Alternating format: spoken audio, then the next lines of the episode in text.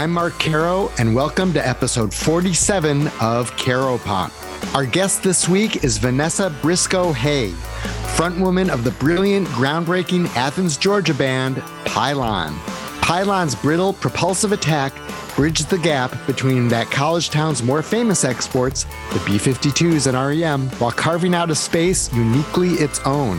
Its music sounds as fresh and potent as when it was recorded four decades ago, and at its center is Briscoe Hay, whom Paste Magazine in 2018 named one of the 25 best front women of all time. The four Pylon members were University of Georgia art students, while three of them, including Briscoe Hay, worked weekend jobs at the nearby DuPont textile factory. The band took its name not from the identically titled William Faulkner novel, but the safety cones scattered around the factory floor. The industrial setting also informed Pylon's sound and design sense, as the band saw itself primarily as an art project. Guitarist Randy Bewley whipped up inventive circular guitar figures. Bassist Michael Lachowski offered one or two note counterpunches. Drummer Curtis Crowe put the beat into overdrive, and Briscoe Hay delivered clip phrases in everything from a murmur to a feral shriek. She describes the band as a machine, and her job was to fit into the available spaces. That approach was in place right from the start with the single Cool, backed by Dub.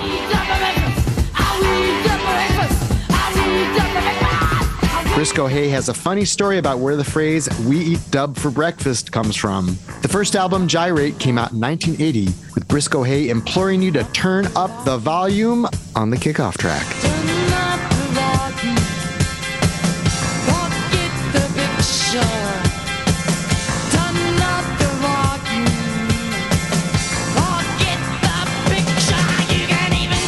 Quickly recorded music packs a punch, and the factory influence was felt in the lyrics, with Briscoe Hay singing about her safety glasses and safety shoes in the human body.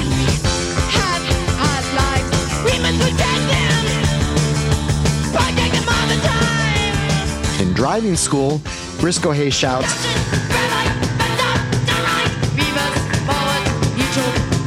Where'd that song's buzzing come from? She explains. Briscoe Hay and her bandmates thought these songs were funny. Where the B 52s were campy and flamboyant, Pylon was deadpan and unadorned. The B 52s moved to New York City and took off. Pylon remained in Athens and didn't worry about career implications. Yet the B 52s gave Pylon a big boost, and Briscoe Hay tells how. Chris Stamey and Gene Holder of the DBs produced the follow up, Chomp, recorded at Mitch Easter's studio and released in 1983. How did the band enjoy the more detail oriented recording process for that album? Chomp took a sonic step forward and includes Beep, M Train, and what would become their best known song, Crazy.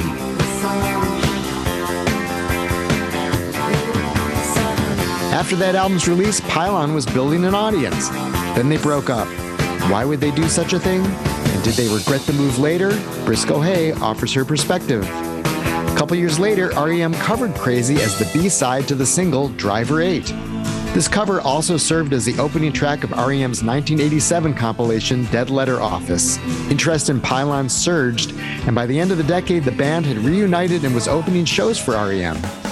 Pylon also released the ironically titled compilation Hits and a new album, Chain, but the band broke up again in 1991. They were grouped for some shows after that, but when guitarist Randy Bewley died of a heart attack in 2009, that was the end of Pylon. Briscoe Hay still lives in Athens and since 2014 has been playing in a band called Pylon Reenactment Society. They keep those Pylon songs alive and have been recording new material as well. In 2020, New West Records released the Pylon Box, a four disc set and the first pressing sold out faster than anyone imagined. The label also reissued Gyrate and Chomp. How did this art project come to be a band with such staying power? Did Briscoe Hay imagine that people would still be seeking out these songs and that she'd still be singing them more than 40 years after Pylon began recording? Vanessa Briscoe Hay is down to earth and has a great sense of humor and perspective. She's also a one of a kind talent. So turn up the volume on this Caropop episode. Danger!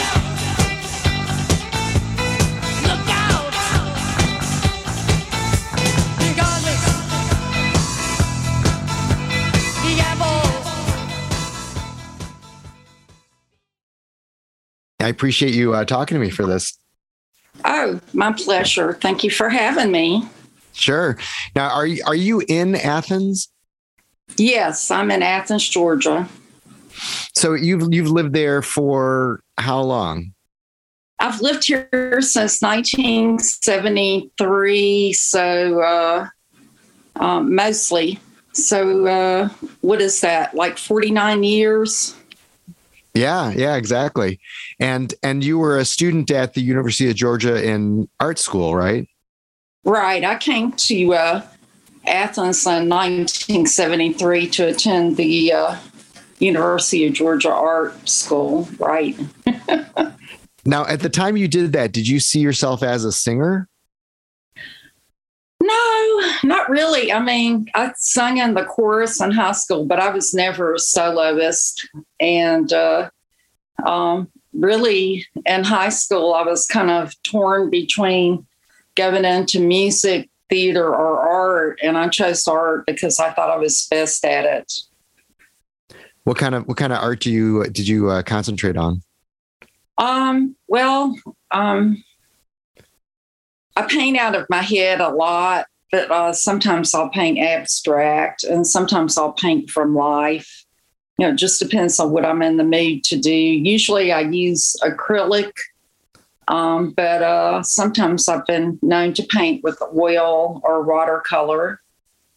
So that's what you were doing when you were at uh, University of Georgia?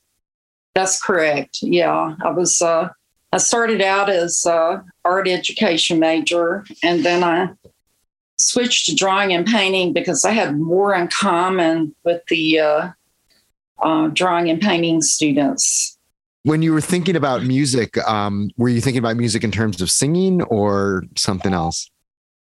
Well, I played flute uh, from the sixth through the 12th grade, and um, I, I, briefly considered it because I, I did enjoy it, but uh, I didn't even join, you know, the Redcoat Band or anything. Um, I just went all in for art. How did Pylon come to be? Well, after I graduated college, my first husband couldn't seem to graduate. He kept switching his major. So I was kind of stuck in Athens.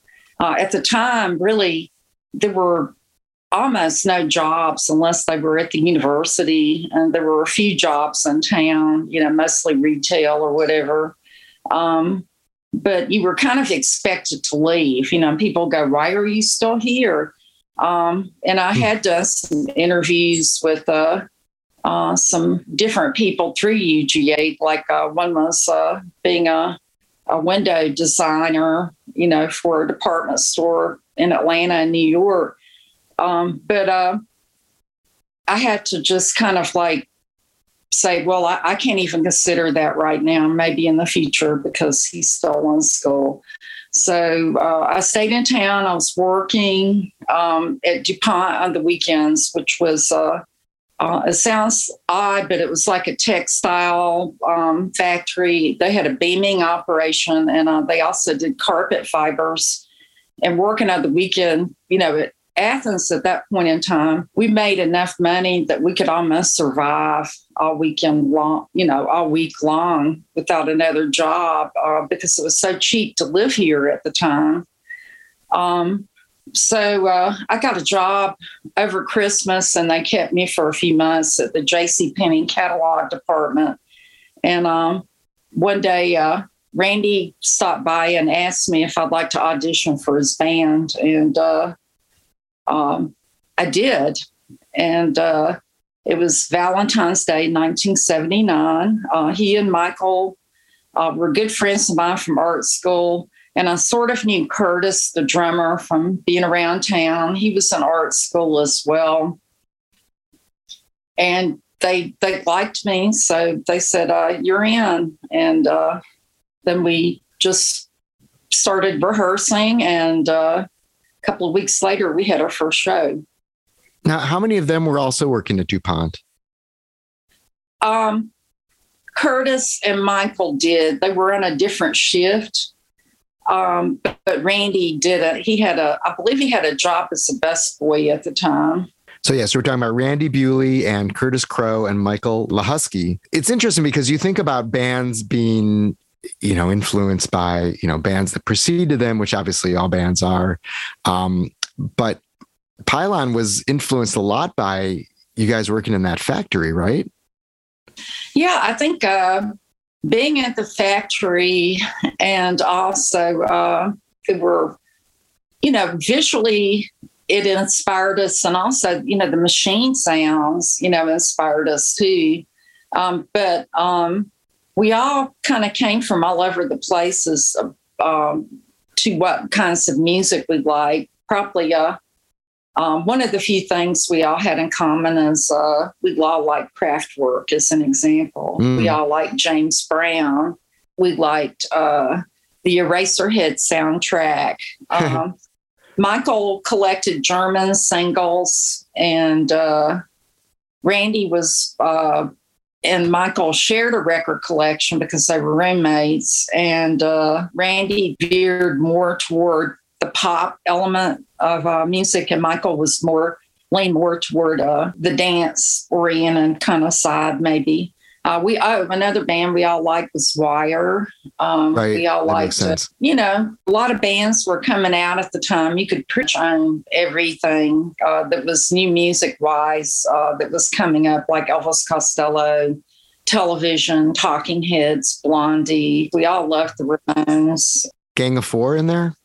Right, Gang of Four. Uh, we had their first single. Um, that was uh, the one with the red label um, that came out of factory, I guess. Um, they had an Armalite rifle on one side and so what was this tryout like when they had you audition what were you doing and what was your impression of the music i think they liked me because um, when i came in i didn't have any preconceptions i didn't really have any ideas about what i wanted to do i just waited to see what the music was and then I reacted to it. Like they would play a song through. They already had some lyrics for some songs that were all neatly typed up in this orange final notebook they had on a music stand, you know. Um, and I, I, just tried to make the words fit to what they were doing. It was very loud, I'll say that. Uh, I don't mm. think they could even hear what I was trying to do. And it, it um, didn't really matter because I was putting forth the effort. They could see that I was thinking about what I was doing, and uh, they liked me. You know. Were you were you kind of shouting over the noise at that point, or were you trying to sort of finesse nice little melodies? You know, amid all of that. Well, um, it's real hard to exactly remember, but it was so loud. I think that that did contribute to uh, some of my vocal style at first. Uh, uh, because there was some shouting and uh, there was some uh, trying to find some space to fit in there, um, to find room for myself. Um, I don't think Curtis could hear what I was doing until we went into the studio, you know, our drummer. But uh, we we made practice tapes, took them home, listened to them. I came up with things to do, and so uh, uh, it wasn't all shouting. Right. Well, I feel like your your approach is different from a lot of singers who will who will look at it like, okay, now I'm going to put this little melody on top of this, and I'm going to sort of showcase my voice and that sort of thing. And and it and it feels at least like you're you had a different set of priorities and how you're trying to fit into the music, other than sort of drawing attention to yourself as a singer, like in terms of the sound of the words, the rhythm of what you were doing, the way you were delivering it.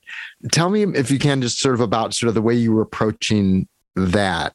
I wanted to find a place for myself within the machinery of the song. It's like being a, a cog um, that went into the piece. Um, so that the machine would run. And it was kind of like being in a jet aircraft engine sometimes.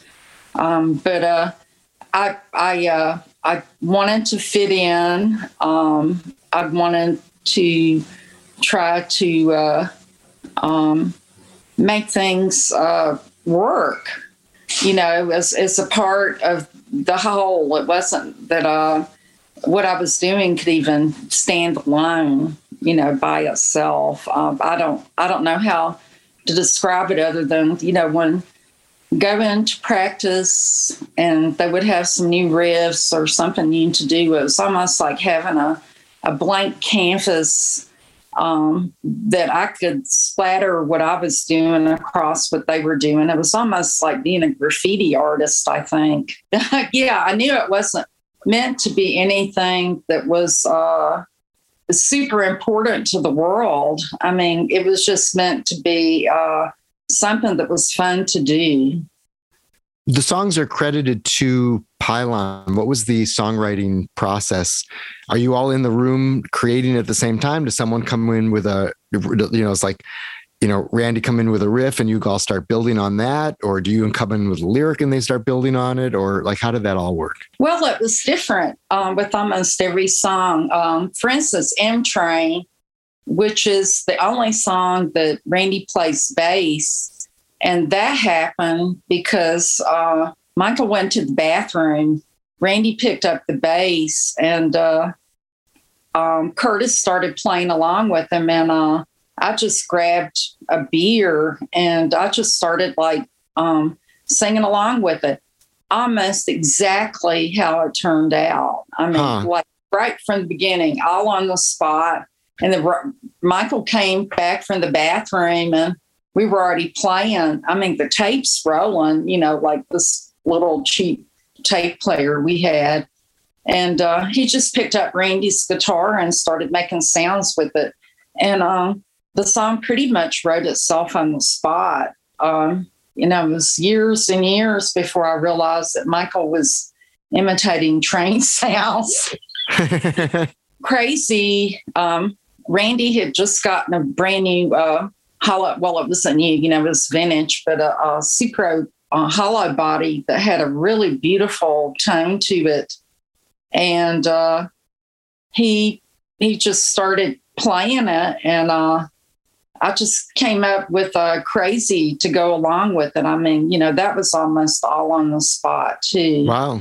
Later on, uh, like uh, the song K, um, we had a couple of songs that needed lyrics. Actually, it wasn't always that easy to be inspired and come up with lyrics on the spot. So uh, Michael and I played a Scrabble game um, to make up the lyrics for that.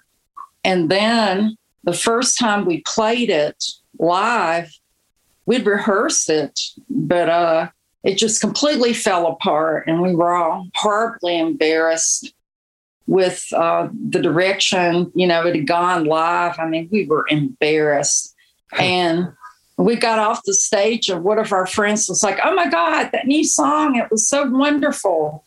What was that called?" And we were like, "What?" and you know because this person never really acted that excited you know about our stuff so we were like well there must be something to this and we got a hold of a board tape and listened to it and it was like holy crap it is good so we spent about we spent about a month learning how to play it from the mistake we were you know it was like we realized that this mistake was good. So we had to figure out how we messed it up. When my band Pylon Reenactment Society started playing the song, um, our guitarist Jason E. Smith actually had to chart it out um, because it doesn't really follow any um, usual kind of scheme of right. uh, how it would go. It's more free form than that uh, from the guitarist standpoint. And so uh, uh, he had to like actually chart it all out. And the lyrics you came up with by playing Scrabble, they're just Scrabble words?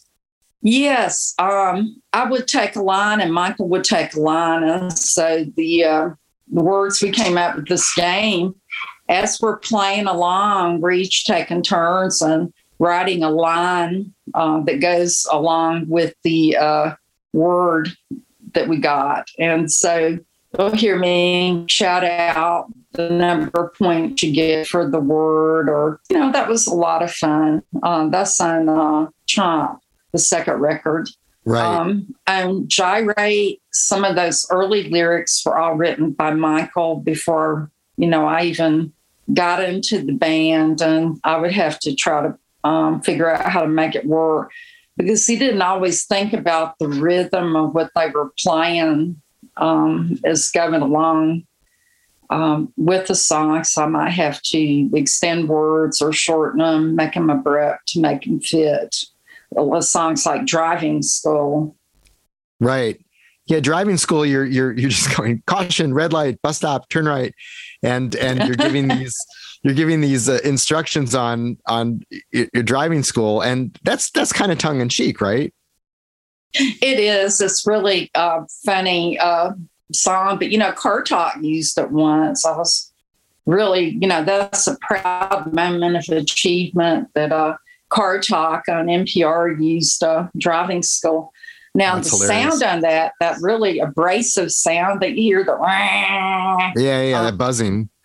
Yeah, that came about because Michael happened to walk past this little black and white TV that we had in um, our studio. It was Michael and mine's art studio, but Pylon also practiced there. Uh, we watched Batman on this little black and white TV, and uh, he was walking past it with the bass guitar, and he noticed that when he did, the sound fed back into um, the uh, you know into the television. So you know by uh, messing with the vertical control knob, you know he was able to get other sounds and also make you know nice flipping display on the screen.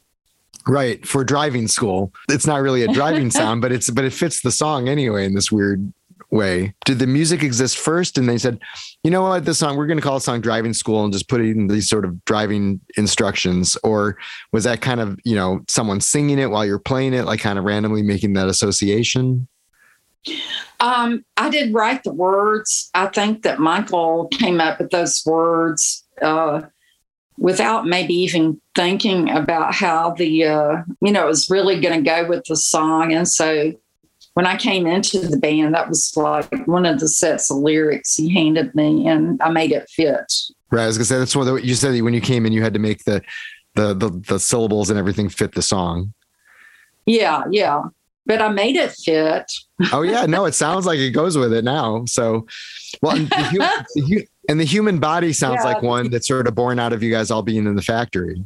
Working is no problem. I actually wrote those after the band had started you know, it's about um, kind of like a little bit about the experience of working at DuPont. Um, also, you know, about being just a worker bee, a cog in the factory, you know, right. a little wheel there. So, and the band got its name from basically the factory too. If people people see the band name Pylon and they think, oh, there's a William Faulkner novel called Pylon, and you're a Southern band, therefore it must be a Faulkner reference. But it's actually a pylon in the factory, right? Right. Um, we were working at DuPont, and um, Michael and I, after they'd invited me in the band, we didn't have a name yet. Uh, so he was making lists, and I was looking at it at them with him, and uh, saw these safety cones. You know, in the factory. You know, you see the orange pristine safety cones, the black and yellow striped tape, you know, kind of marking off spots, um, dots on the floor. And uh, he found out what they were called. And uh, we thought, well, you know, that's a really cool word and that's a cool looking object. We can use that as kind of like an icon or a symbol for the band. So uh, that's how that came about.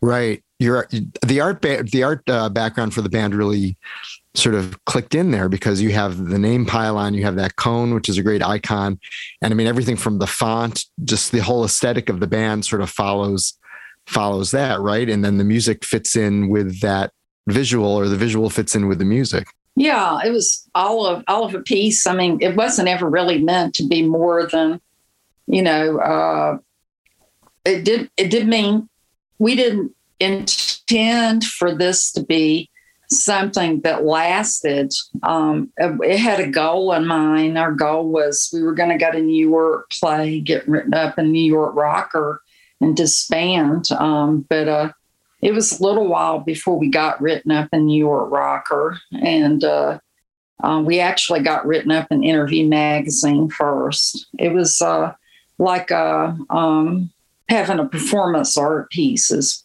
what it was. And I totally understood that. We had a, a goal um, and that we were going to disband, um, but it ended up being too much fun. And here we are talking about it, you know, what is this, 43 years later or whatever? Right. But what? So, but all right. But so you're going to get written up a New York Rocker and then disband. Why would you disband? Because it was it was just uh, an art piece. You know, we weren't really thinking about it as being a band. Hmm. We were thinking of it as being like performance art. Honest to God.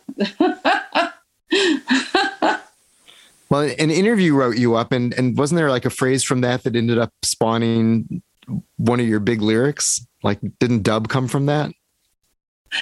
Yes, yes. Um, I think at the end of uh, the little um, review, it was Glenn O'Brien. He had a, a, column and interview at the time called B, and uh, he wrote about the Gang of Four and he wrote about us. And at the end of the little piece about us, he said it's, it sounds like uh, these kids eat dub for breakfast.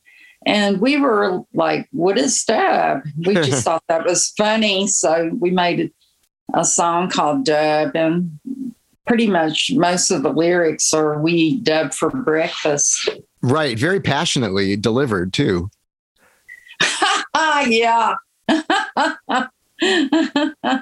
so was that something where you just, you just got together in the studio afterwards and you just started singing you know that and they just came up with it or like was that something you sort of wrote out or how did that work we actually did that live you know um, before we went in the studio but not very many times uh, we'd actually planned on two other songs being our first single but uh, it was one of our newest songs and cool was too and uh, when we went in the studio we really hadn't come up with an ending for it yet, and that's why it um, fades out. And uh, we just thought it'd be fun. We had a lot of friends show up. If they all helped us chant "We eat dub for breakfast," so we had a whole room full of friends chanting right. that. Yeah, and then "Cool's" your first single. When you put that out, did you have like I don't know, do you like send it to all your friends? Are you are you submitting it to New York Rocker or do you have sort of hopes for it at that point? Like, oh, we hope this is like some sort of a hit, or were you still kind of like we're putting out a single, but we don't really care if it's a hit or not? Um, no, uh, it got sent to New York Rocker. I think they put that on their uh, cover um, as one of the top songs 1980 or whatever. But uh, um, you know, really, we we had no clue about promotion um, or anything at that point. Uh, our label DB Recs, we were fortunate in that they'd already put out two other singles. Uh, the first one was uh, Rock Lobster, 52 Girls by um, the B 52s, and the second one was uh, um, by Kevin Dunn and the Regiment of Women. He, he was a producer on our single. We would just you know, they gave us boxes of them, and wherever we played, we'd take them to a record store. And uh, most of those people didn't know who we were or what it was. I remember walking into 99 Records and uh, New York, and uh, there was this really cool lady there. They gave her the single to play, and we just kind of wandered around, you know, the record store. Uh, she played one side, played the whole thing, then flipped it over played the other side of it. She said, I'll take a box of them. I'm going to London tomorrow. And so, uh, you know, it, it, was that kind of reaction. We got chased out of one record store in uh, New York because uh, the owner said, I don't like bands from Georgia. And uh, really, I, the only band that had been up there was B 52s. I, I couldn't understand that at all because we all loved them. There right. might have been some jealousy on his part. I don't know, you know, with the punk scene up there or whatever. I have no idea what that was about, but we were chased out of the store. Um, but that was the only time it happened. Usually, the uh, at least take five of them or whatever, you know. So we um, took them around. That uh, usually buy them on the spot or would get a receipt and the label would collect later, I guess. Yeah, we look now back on Athens and you're like, it's just this hotbed of great music where you had the B 52s and Pylon and REM and Love Tractor and all sorts of other bands. When when you were starting out, did it feel like it was a, a scene that and the, and did the B52s kind of shine sort of in the in the distance like here's the success story out of Athens? Um, they were uh, very beloved, and the, uh, there was a whole scene that sprang up just around them.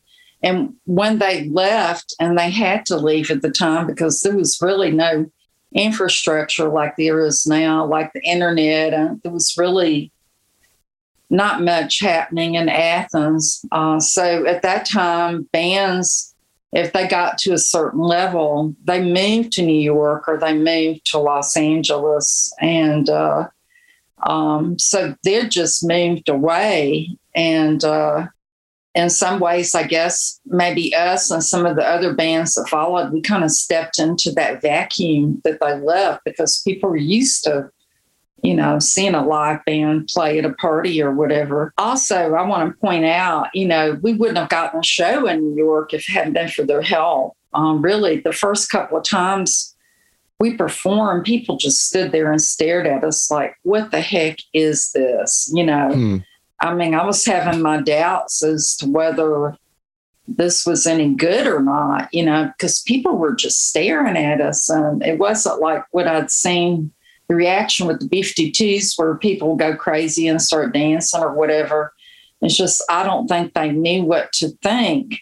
And uh, we had a show uh, at a party about the third or fourth time we played. And uh, they happened to be in town and they came and saw us and they just they were like what is this um, fred and uh, kate came up and they said you've got to come to new york and so uh, our next couple of practices we made a, a cassette on our little cassette recorder um, copied it off in some kmart multi-pack cassette tape and uh, sent them with B-52s to uh, New York. And uh, they had a friend who ran the door at uh, the Mudd Club. And, you know, he's the one who decided who got in there. He didn't. He wasn't a bouncer. He, you know, really, that was like a really good job because he knew everybody. He knew all the celebrities and the club owners and whatever. So Robert Molnar took the tape to Ruth Polsky at Hurrah right before she left. And uh, she was like, oh, yeah, we'll book him.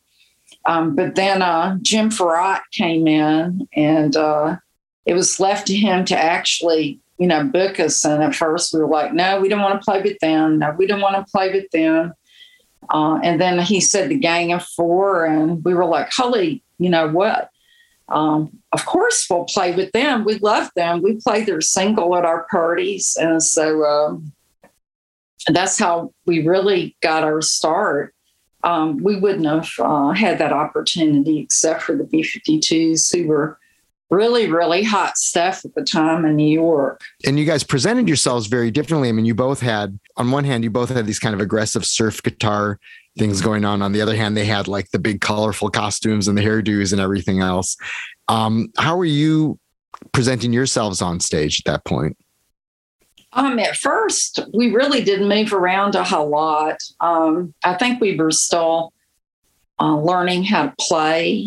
Um, but uh, Jim Fouratt said, you need to move around more on stage. So we took him at his word and we really started moving around a lot it's hard to describe. It wasn't like uh, it was performance. It was really kind of stark in a way. Um, it was just the four of us on a stage in an audience. Um, we didn't really even like flashing lights or, you know, crazy light shows or having a lot of props or, you know, having big hair or you know, crazy costumes or whatever. It just wasn't our thing because we were art students. But uh, um, we were just performing the music and you know just kind of becoming one with the audience.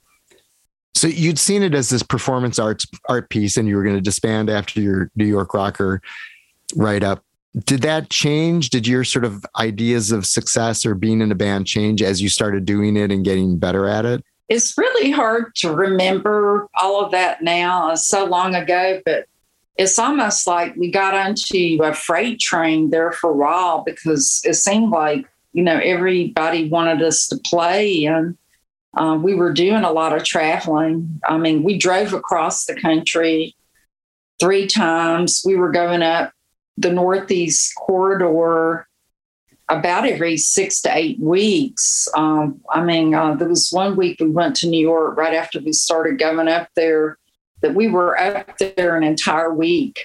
We played five or six clubs in a week. And then the Cool Dub single started getting picked up by um, um, college radio and uh, different radio stations like uh, um, one of, uh, I think WBCN in Boston uh, made right. it their mantra song of the week after it came out. And uh, that meant that they played the song like an unreal number of times a day, like something crazy like 40 times a day when they called it mantra song of the week. Um, um, you know, station uh, stations at uh, NYU and um, over um, in Jersey City, um, and then you know out we'd be in San Francisco or Texas, uh, Louisiana. You know, I've seen more college radio station lobbies, and you know, a lot of our success with um, uh, the Gyrate and Chomp album come from the support of college radio because uh, commercial radio didn't really play a lot of uh, independent music at the time. Um, but um, there were um, a couple of exceptions. Like when the M Train single came out, it, it, it did get played like on 96 Rock in Atlanta and uh, uh, some big station up in Chicago. I can't remember which one it was, but it was put into rotation. So what you're saying is that you you got sort of caught up on the train of being in pylon and it was no longer kind of your little performance art thing it was something else that was it was, it was career is the right word but it continued being form us we were tourists in the land of rock and roll somebody come up to us and they go i'd like to go see pylon tonight but i'm short a dollar and would give them three dollars so they could get in you know and have hmm. beer too um, that type of thing it's like to us it was just something fun to do it wasn't really even a a business for us. But we did make enough money for a few years there. I was able to live without working another job. And uh, although I lived, you know, pretty frugally at the time, but you could at that point in time, I mean, my rent was like three or four hundred dollars a month, and I had a three-speed bicycle. I didn't live near town, so it was almost no over- overhead. Uh, did you all think about moving to New York like the B52s did and, you know, taking that so-called next step in the, you know, ascendance of, you know, independent rock bands? No, we never really did. We liked living in Athens. I mean, to be honest, we looked forward to coming home. We always ate at the taco stand before we'd head out on the road and would eat together there before we all went back to our little spots, you know, in town. And uh, we might not see each other for a week or two because we'd all been kind of held up in a van together. But then we were like, you know, want to see each other, and then um, would get ready for another little trip, you know. But that idea of you know becoming a New York band uh, didn't appeal to you all. You know, I don't think it even occurred to us. We, I don't think we even considered it. It was not like even an idea that was on our radar, you know.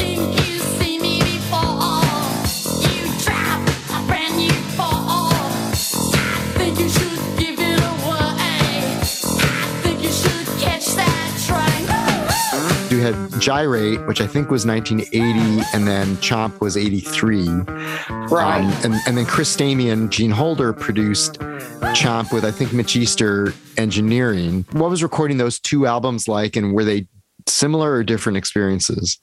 They were totally different experiences. Gyrate, we uh, went in the studio. Um, we had a few songs, um, but most of the recording and um, mixing was done in about three days. And uh, uh, we started recording Chomp.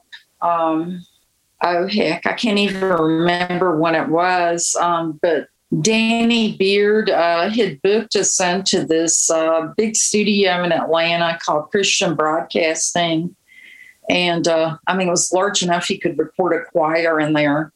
Uh, we had the same engineer, Bruce Baxter, that's pretty much what he had done with Gyrate is he just turned everything on and recorded us as we were. And Randy was kind of like uh, wanting to get more into the recording and production and and he really wanted us to have a producer so uh, i don't know who talked to danny about chris Stamey or whose idea it was actually because you know um, I, I, wasn't really a part of that decision but uh, um, chris Stamey, i think was even in england at the time and danny called him uh, and talked to him about you know, being a producer.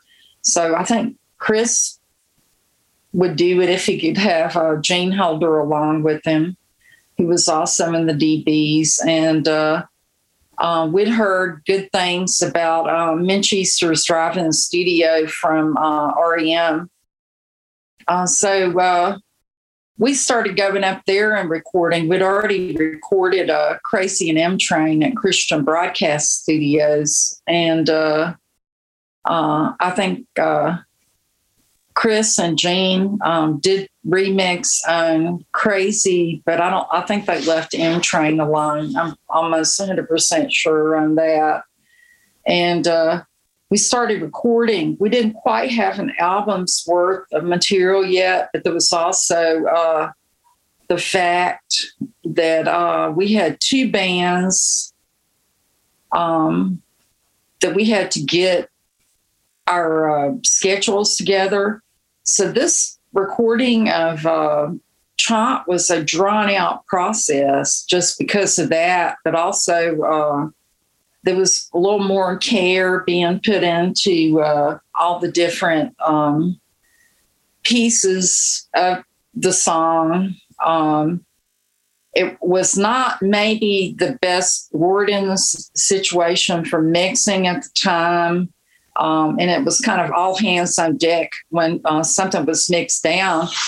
They would say, This is your knob, this is your knob, this is your knob. I mean, it wasn't huh. the one person standing there doing the mixing, you know, there was somebody who was coordinating all of it. You you had to have a, a bunch of different hands on the knobs and um and then you'd make a pass on the mix. Now, the next time you mixed it, it might be a little bit different. You know, it was different. It's not like it is now. And also, uh, performing something, if you made a mistake, it was a lot of trouble to drop that note or that sound in. You know, it's like, uh, it was on, you know, tape that wide and it'd have to be razor bladed apart you'd hear, you know, Mitch over there going, whoa, whoa, whoa, you know, to get to the spot between sounds. We really tried not to make very many mistakes um, just because it was a headache. Um, or they would record another track and then they'd have to, in the process of mixing, somebody would have to quickly turn that track on and the other one off, you know, and then back on. Uh, so it was not uh, an easy process, uh, but I think uh, Tate, to me, uh, there is something warmer sounding about it. Um, it is uh, a more immediate sound. Uh, digital, though, is quite beautiful, and it's so easy to do now with Pro Tools. It's like crazy um, to me compared to how it used to be. Uh, right. A lot less of an ordeal, you know. You're not cutting all that tape and everything. Um, did did Chris Stamey have you guys change your approach at all?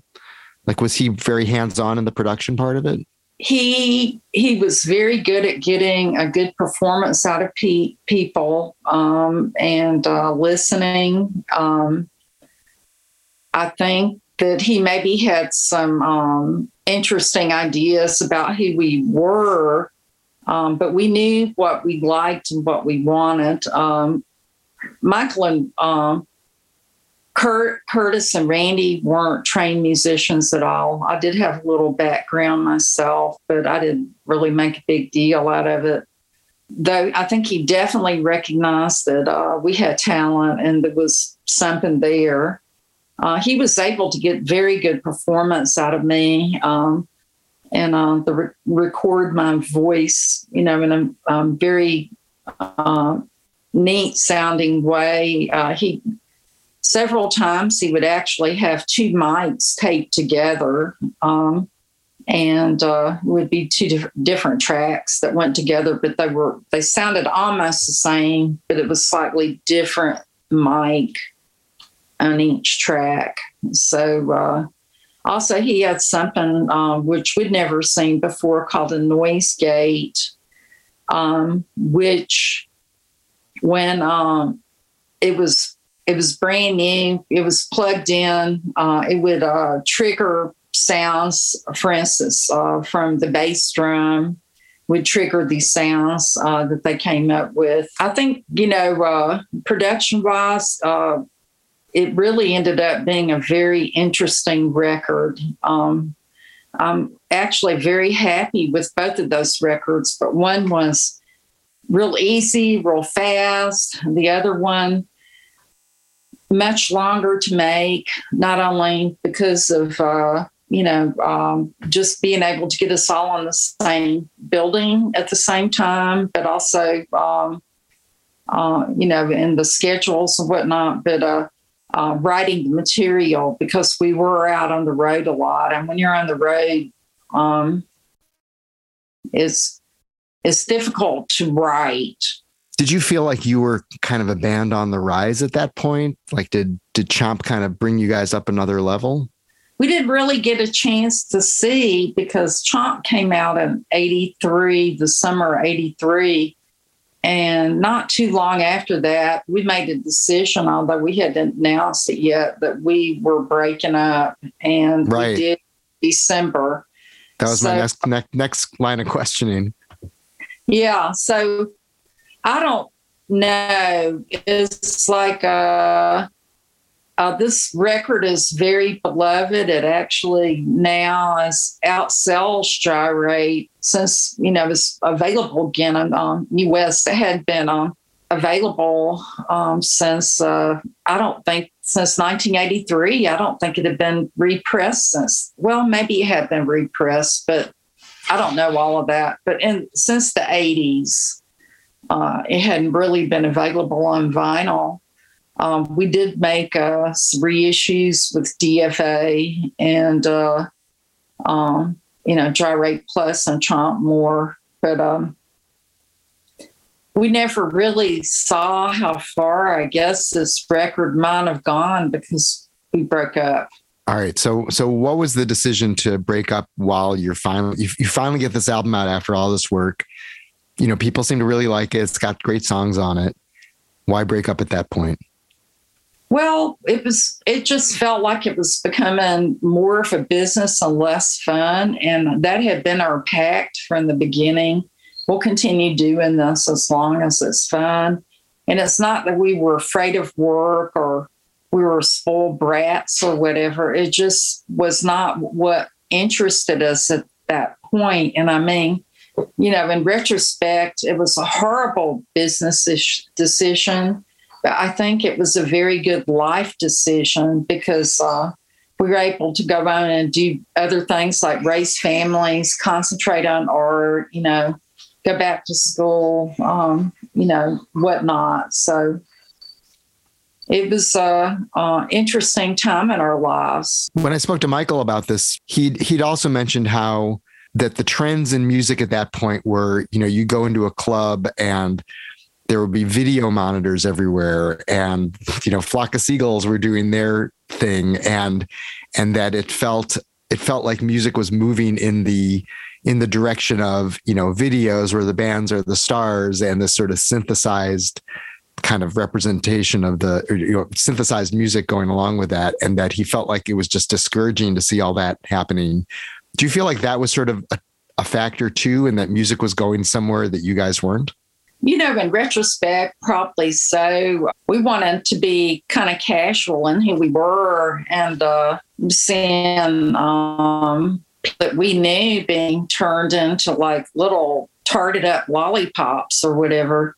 Um, it just wasn't appealing to us. You know, not that um, if we stayed with DB Recs, uh, that they would have done that. But if we gone to another label, to a major label, they were all about you know, grooming and appearance and, um, you know, the videos and whatnot. And I've got nothing against videos, uh, but uh, I don't think our videos would have been necessarily the videos MTV would have been interested in.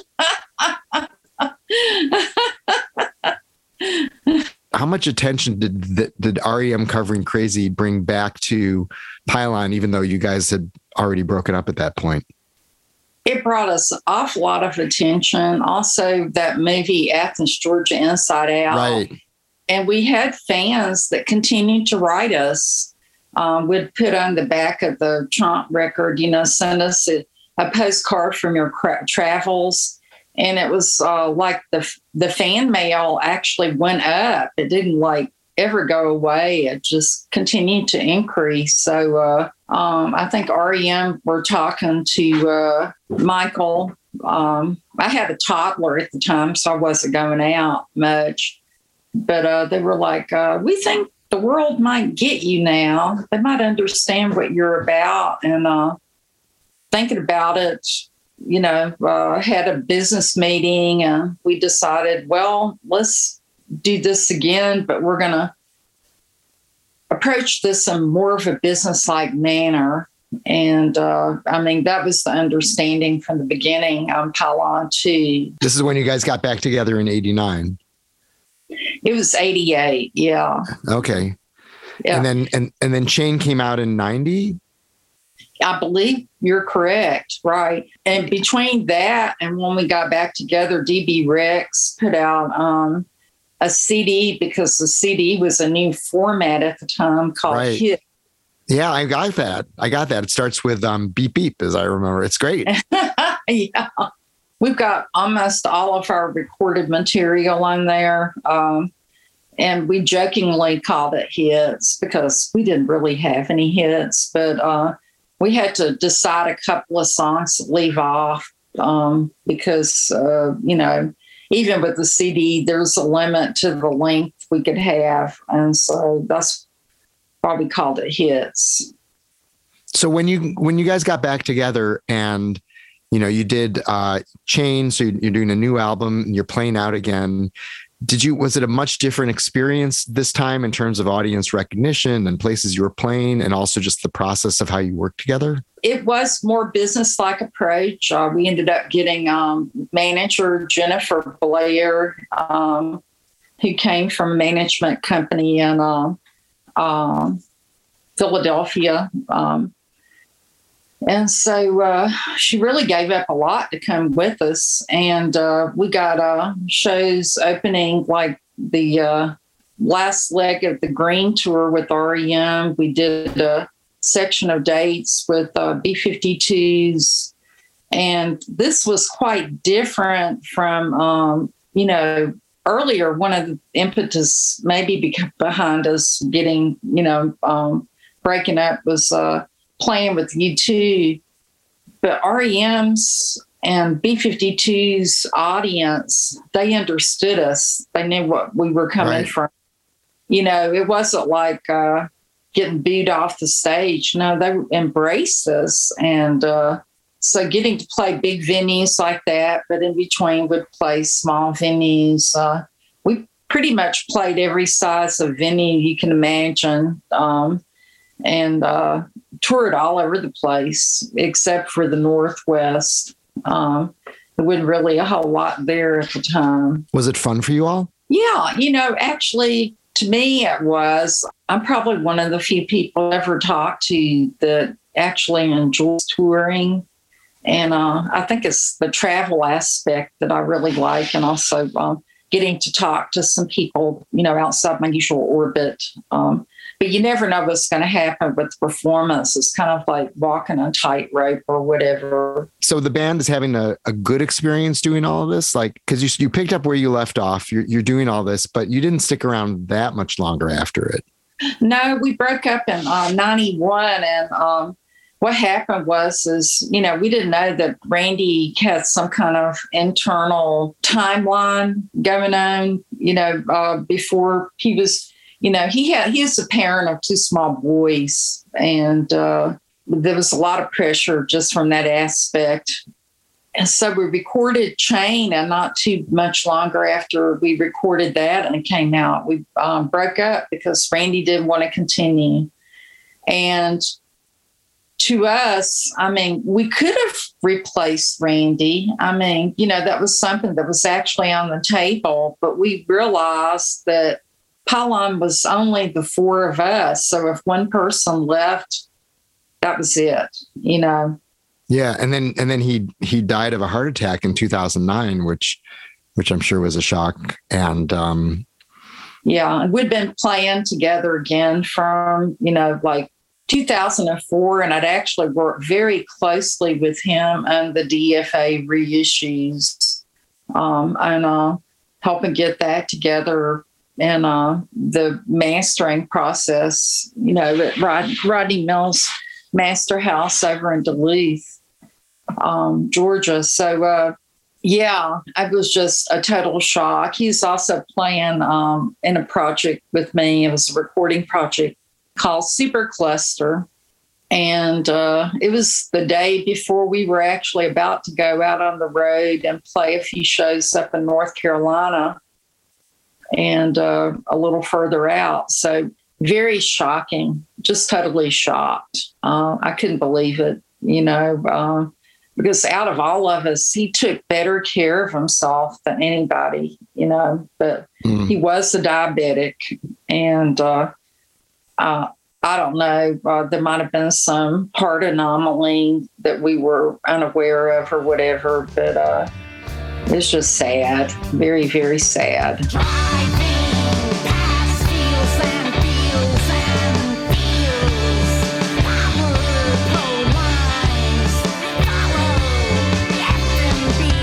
So, and then years later, you you picked up doing Pylon Reenactment Society.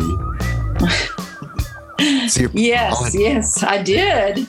And that was just something that was supposed to be a one off show. Uh, um, the two of the members of uh, Supercluster I've been working with since like 2012, uh, Jason E. Smith, and uh, um, we'd been this recording project called Supercluster, and uh, Randy was the electric guitarist, and uh, my husband Bob played acoustic guitar but Jason E. Smith was recording us, and Kay Stanton was the bassist. And uh, they had a project called Casper and the Cookies, but that also backed up a lot of people, very excellent musicians. And uh, Jason came to me and said, uh, I'm working on um, doing music for Art Rocks Athens, which was a series of exhibits and shows that had to do with the connection between music and art in Athens between 75 and 85. And um, I gave it some thought and uh, I said, I'd like to do some um, Pylon songs if you can help me put a band together. So he did. And uh, we called it Pylon Reenactment Society, which had been a joke with pylons. We had to relearn all that material and it's right. like we were the Pylon Historical Reenactment Society, you know, at practice. And uh, so we called it that, kind of shortened it a little bit, and uh, um, had a nice show. put it away for the, you know, put it away. I thought that was that. And then a year later, Jason said, they're doing it again.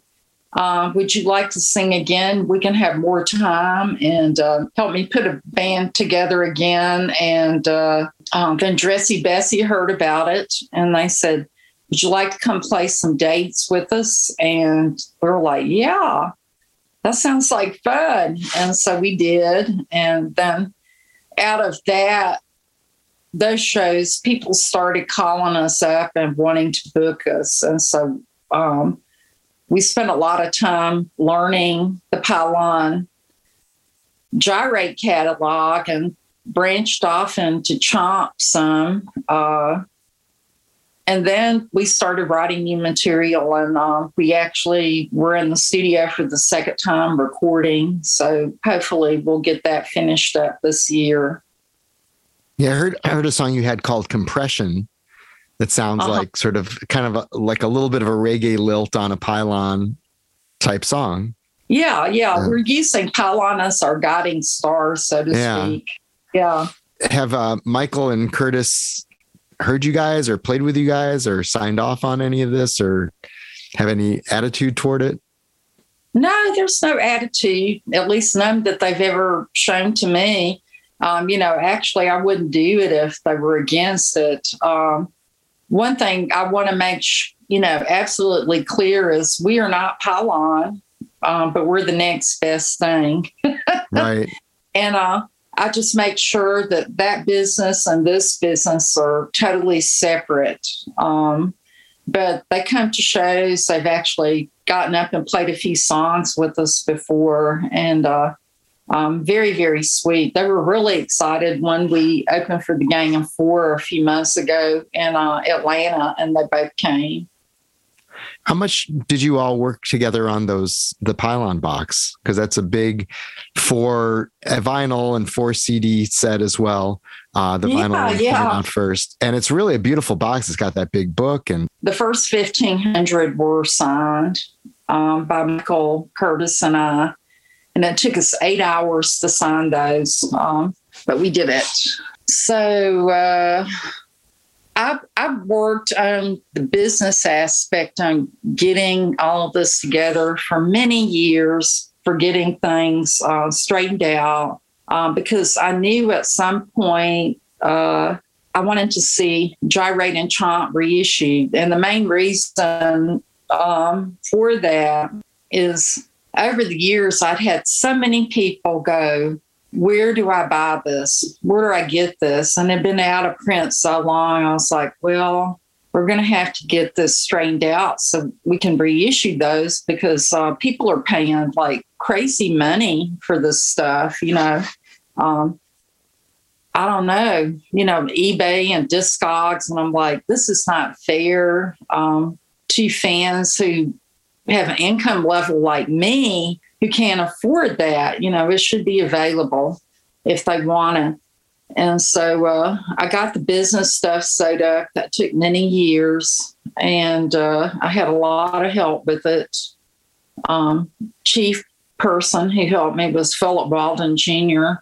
He was the son of uh, the owner for Capricorn. He was an entertainment lawyer in Atlanta, um, but he he died um, you know, several years in, into that. It was a tragic accident. So I got this part sewed up, and at some point I'm in rehearsal, and Jason says, You know, I'd like to have first crack at remastering uh, Chomp and Gyrate if you ever decide to reissue those. And I hadn't even talked to him or anybody about what I was thinking, you know, what I was doing. I knew it would just be more work for me, you know, answering emails and phone calls or whatever. If I just kept it close to the chest, I was like, okay. So I filed that away. Jason is a certified audio engineer. That's actually what he went to school in um, up in Boston. So I saw some other stuff he'd done, the stuff he had worked with on superclusters. So at some point, I got the business part of it nailed down. I said, Jason, let's work on this reissue. So we started gathering tapes and, uh, um, you know, like Mitch Easter and uh, Chris Stamey and uh, Jeff Calder, you know, in Atlanta from Swimming Pool Q's and uh, uh, all these different various people. Plus, I have some of uh, the recordings right here in my own house, um, just trying to bring it all together.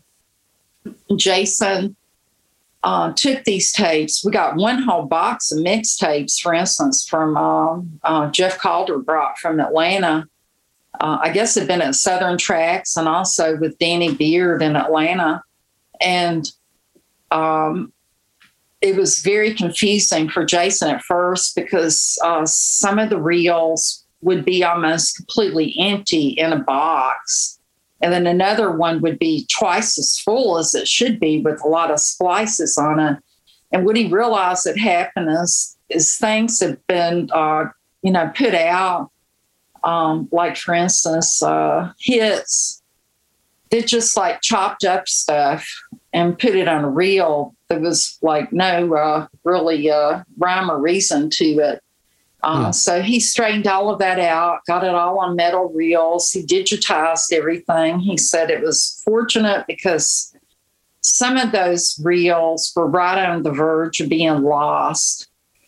And before he could even take them off to digitize them, he'd have to bake the tapes in an actual oven, uh, which is a fascinating process. You have to bake them, uh, and then they have to come off and be digitized within a certain amount of time. And uh, he was doing all of this work, and um, finally, we got it to the point where we had it all digitized. We digitized it all at a much higher um, resolution or level than was really necessary for record. Um, I was like, okay, um, we can start shopping this. And I, I talked to Michael and Curtis, and Curtis is like, well, you've got carte blanche with whatever you want to do on my part. And uh, Michael uh, needed to be involved uh, from a graphic standpoint because he was the graphics guru for pylon, um, Jason and I um, made a decision, you know, early on, we were going to have Gyrate and Chomp, and then there might be one album of rarities and then a single. And uh, he had gotten uh, uh, a couple of songs from a friend of ours, Chris Rasmussen, which Randy had gotten from him for DFA, but then Randy died. We didn't know the connection on everything. Um, but anyway, uh, Chris says, I've got this entire tape that has never been put out. It's like before they even went in the studio for Cool Dub. And Jason listened to it. I was like, oh, wow, this is great. So um, he got permission to use a couple of those songs. So then I'm talking to different labels. I had interest from about four labels that were going to put, um, you know, offers in. And uh, New West went out because um, they had a local office. Michael's mother was ill at the time, so it'd make it easier for him. Also, they just put out this box set for the Glands, which was just beautiful. You know, the whole thing was so well done. Um, I was convinced that, uh, you know, after talking with George Fontaine Sr., um, and we really hit it off, that they would be the ones for us to go with. And one of the reasons, besides those other things I mentioned, is a lot of the other labels, they were like, well, you know, we have our own graphics person, you know, we have a template, you know, uh, we do this or we see the quality of the product or whatever. And uh, he was like, I want you to be it to be whatever you want it to be.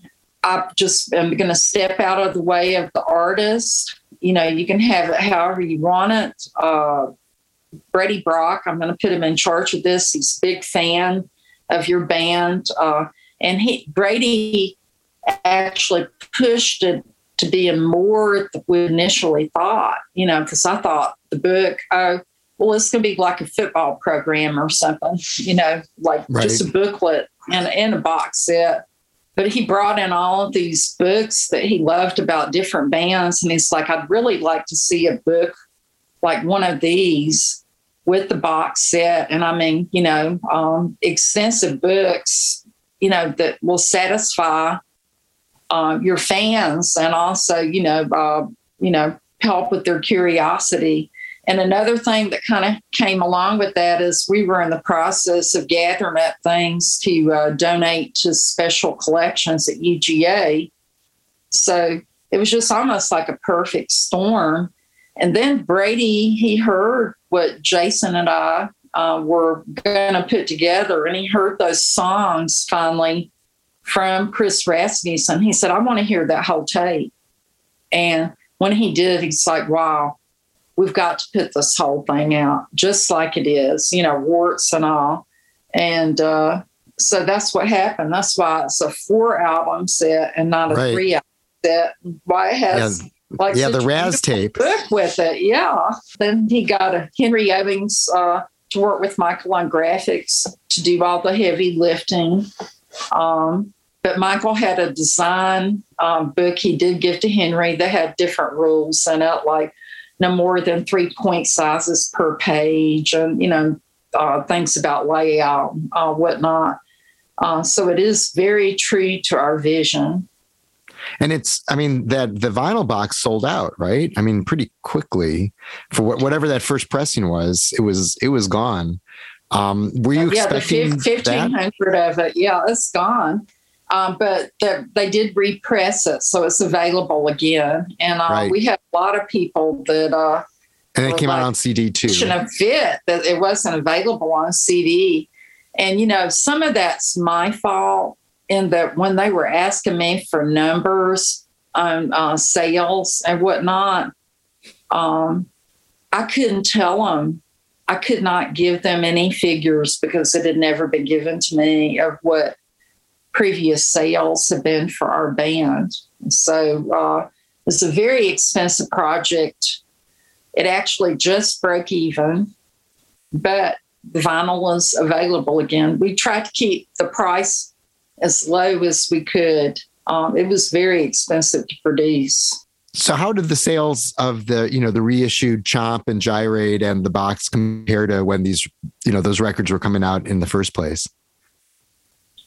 I have no idea because, uh, you know, uh, there was, uh, you know, I hate to say we were taken advantage of, but I think we might have been a little bit at least um, because that happened to most fans in that era. I don't have a clue how many records we sold worldwide, and I never really saw much money from that either. Hmm. I know at one point, label gave me $150 because I was about to starve. And I kept getting that $150 thrown up in my face. Well, we sent you $150. And I'm like, well, thanks a lot. You know, uh, we did really get a lot of uh, financial support, um, but it did allow us uh, to go out and tour. And uh, it did make us uh, recognized you know. Back when you were doing Pylon in the first place as this performance art piece that was going to have this little short life, did you ever imagine that, you know, 40 years later, you'd have, you know, a box set of your work and all this demand for it? And that it would also sound really great that many years later. Because you think about like 40 years before that stuff was coming out, and you're talking about like the Glenn Miller band, you know, like nothing, nothing from like 1939, 1940 sounded at all contemporary in 1980, but the work you were doing in 1980, 20, 42 later years later, sounds like someone could be doing it now. Yeah, it's kind of interesting, isn't it? And I think it's maybe because we didn't know what the rules were, you know, at the time. I, you know, I'm just going to put it down to that. We didn't know what the rules were. We didn't know we were actually breaking rules. We were just making, you know, some sounds that made us happy and and now all these people want to listen to it that much later. And Paste Magazine called you one of the 25 best front front women of all time in 2018. yeah, that's pretty crazy, isn't it? because I see everybody else on the list and they've all got big careers and stuff, you know. It's like, what am I doing on this list? You know, but thank you, Paste Magazine. well, no, because it's because because the work you did was so distinctive and it sounds fantastic. So I really I have a you. bad case of imposter syndrome, to be honest. well, you should be over that by now, given you know the, the amount of uh, love people are given to the music that you made for over so many years at this point. Like, why did Athens produce so much great music?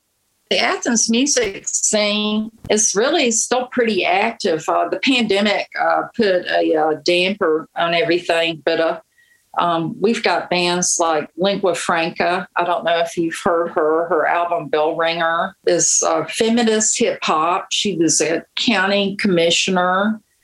She's a doctorate, has a doctorate. One of the smartest young women I've ever met.